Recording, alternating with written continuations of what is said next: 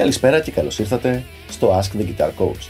Σήμερα έχουμε μια ερώτηση από το φίλο μας το Λευτέρη, ο οποίος ρωτάει Γιάννη θέλω να πάρω μια κιθάρα και αναρωτιέμαι κατά πόσο πρέπει να πάρω καινούρια ή να κοιτάξω κάποια μεταχειρισμένη έτσι ώστε να πάρω καλύτερο όργανο με λιγότερα χρήματα. Εσύ τι προτείνεις; Δευτέρη μου θα σου πω εγώ τι κάνω και από εκεί και πέρα θα κρίνεις εσύ κατάλληλα το τι ταιριάζει και τι όχι για σένα. Εγώ γενικά προσπαθώ να βρίσκω καλές ευκαιρίες σε μεταχειρισμένα όργανα. Υπάρχουν πολλοί φόβοι στον κόσμο ότι άμα η κιθάρα είναι μεταχειρισμένη θα έχει κάποια προβλήματα ή για να την πουλάει ο άλλος κάποιο κάτι δεν θα πηγαίνει καλά με αυτήν ή κάτι τέτοιο. Εγώ δεν πιστεύω ότι ισχύει αυτό το πράγμα. Έχω αγοράσει πάρα πολλές κιθάρες και έχω πουλήσει κιόλας πολλές κιθάρες από αυτές που έχω αγοράσει και ποτέ δεν την πούλησα την κιθάρα επειδή είχε κάποιο πρόβλημα.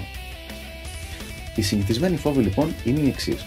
Το πρώτο πράγμα είναι μήπως έχει κάποιο πρόβλημα, δομικό πρόβλημα η κιθάρα. Αυτό είναι κάτι το οποίο μπορείς να το ελέγξεις εύκολα και εσύ, αλλά και κάποιος τεχνίτης. Πρώτα απ' όλα, αν υπάρχει κάποιος σπάσιμο. Τα πιο συνηθισμένα σπασίματα είναι είτε εδώ στο headstock, είτε μέσα, είτε εδώ, είτε εδώ. Λοιπόν, συνήθως στις βίδες, αν είναι bolt-on η κιθάρα.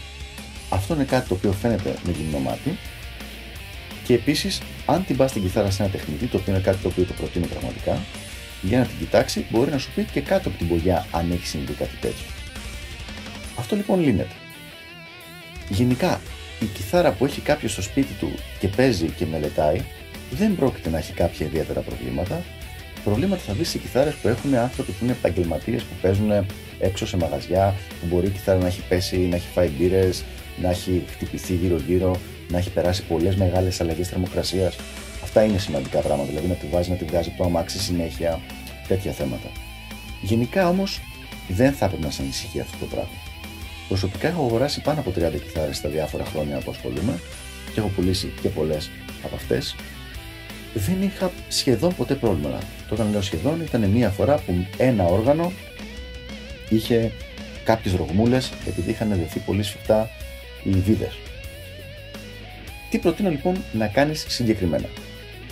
Αν έχεις δάσκαλο, πριν αγοράσεις την κιθάρα, θα την πας στο δάσκαλό σου να τη δεις. Και ιδανικά μετά θα την πας, αφού πάρεις το OK από το δάσκαλο, και σε ένα τεχνίτη να τη δεις. Θα το πληρώσεις κανονικά την τιμή της ρύθμισης, ε, ώστε να ελέγξει την κιθάρα. Όπως ακριβώς θα έκανες ή θα κάνεις μετά από χρόνια και για ένα μεταχειρισμένο αυτοκίνητο δηλαδή. Το πας για να το τσεκάρεις. Από την άλλη, για να σου πω και την άλλη οπτική γωνία, όταν αγοράζεις μια μεταχειρισμένη κιθάρα, είσαι περιορισμένος στα μοντέλα που είναι σχετικά συνηθισμένα στην αγορά και στα χρώματα αυτά. Δηλαδή, αν ψάχνεις κάτι ειδικευμένο, ψάχνεις, ας πούμε, ένα σπάνιο χρώμα της ε, custom shop ε, Gibson, οτιδήποτε, θα είναι πιο δύσκολο να το βρεις σαν μεταχειρισμένο σε αντίθεση με καινούργιο που απλά την παραγγέλνεις ε, εσύ. Το σημαντικότερο πλεονέκτημα όμως είναι το οικονομικό. Δηλαδή, αν έχεις ένα budget της τάξης των 1000 ευρώ, σε μεταχειρισμένη κιθάρα 1000 ευρώ αντιστοιχούν με μια κιθάρα που καινούργια θα έκανε περίπου 1700 με 1800. Οπότε, ουσιαστικά, έχεις αλλάξει κατηγορία οργάνου. Δηλαδή, έφυγες από μια intermediate προ το καλή κιθάρα και πήγες σε μια καλή κιθάρα. Για μένα αυτό έχει πάρα πολύ μεγάλη σημασία. Και εκεί θέλω να καταλήξω. Αν αυτό που σε ενδιαφέρει είναι το να πάρεις την καλύτερη δυνατή κιθάρα που μπορείς να έχεις στο budget που έχεις εκείνη τη στιγμή, τότε θα σου λέγα να πας σε μεταχειρισμένο. Αν σε ενδιαφέρει όμως να πάρεις ακριβώς το χρώμα που θέλεις, ακριβώς το μοντέλο που θέλεις, που σου τραβήξει την προσοχή και όλα αυτά, τότε η καινούρια κιθάρα είναι μονοδρόμο.